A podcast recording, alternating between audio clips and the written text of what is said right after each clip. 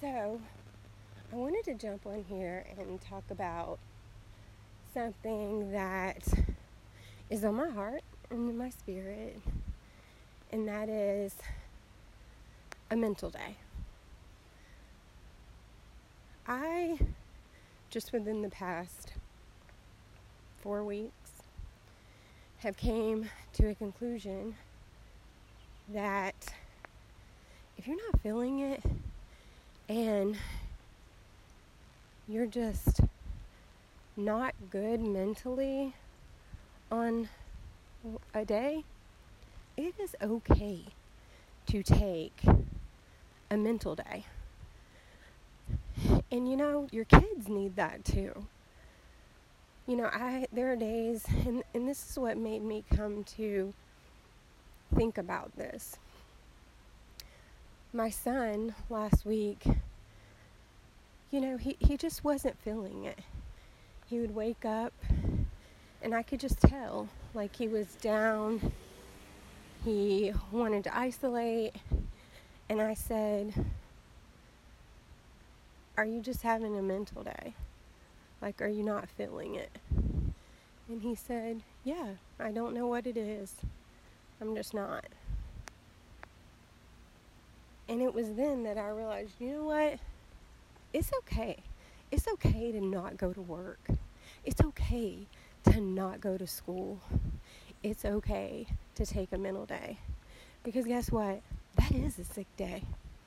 That's a red flag. That's your body telling you that you you need a mental day.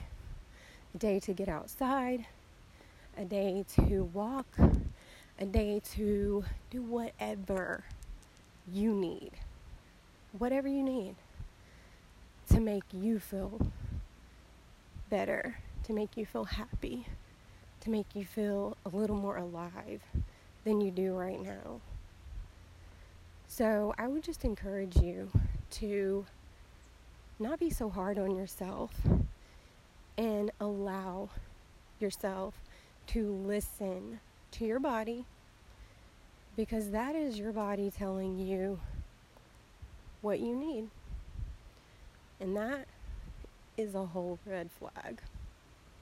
So don't beat yourself up. Because guess what? That job's going to keep going, whether you're in that position or is someone else. It will keep going. And as far as your kids go, be mindful that not every kid's experience going to school is great.